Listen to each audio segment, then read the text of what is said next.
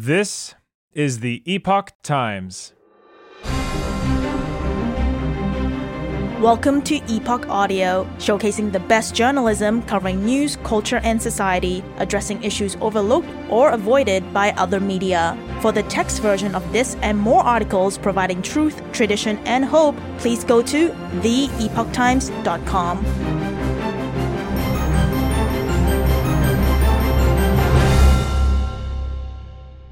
Canadian powerlifter faces two year ban for speaking publicly about transgender athletes in competitions. One of Canada's top female athletes says she is being sanctioned for speaking out against transgender athletes in women's sports.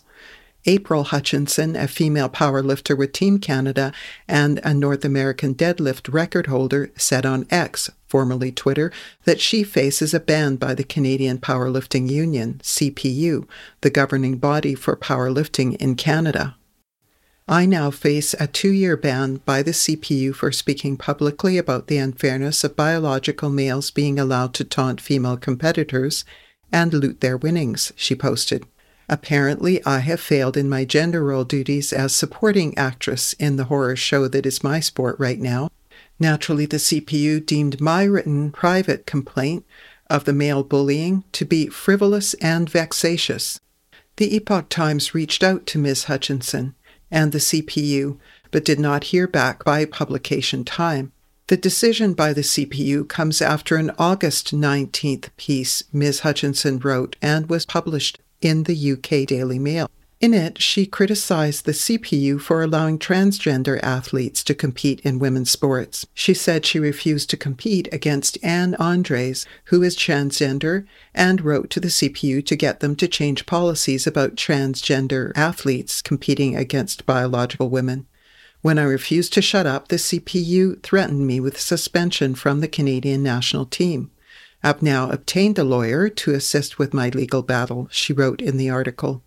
Everyone knows this is unethical, but the Federation has been too cowardly to do anything because the Canadian government protects gender identity from discrimination alongside race, gender, and sexual orientation.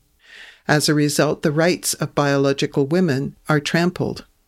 The CPU has previously been warned about its stance toward competitions involving transgender individuals, the International Powerlifting Federation, IPF, has said the CPU may be suspended from competitions if it continues with current policies.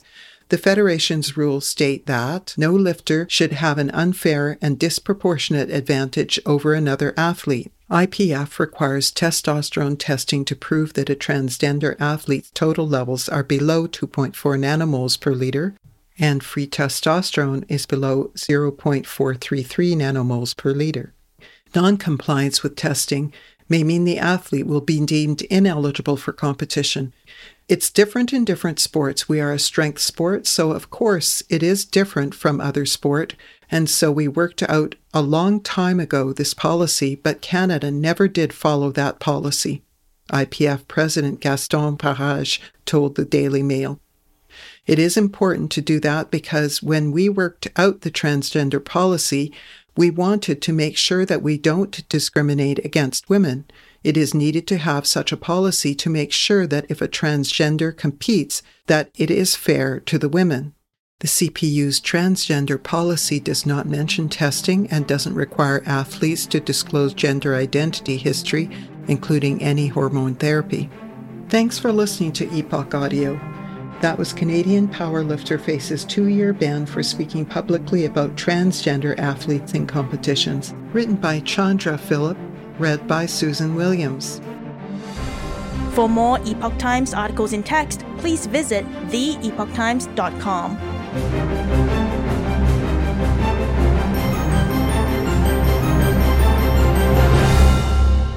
This is the Epoch Times.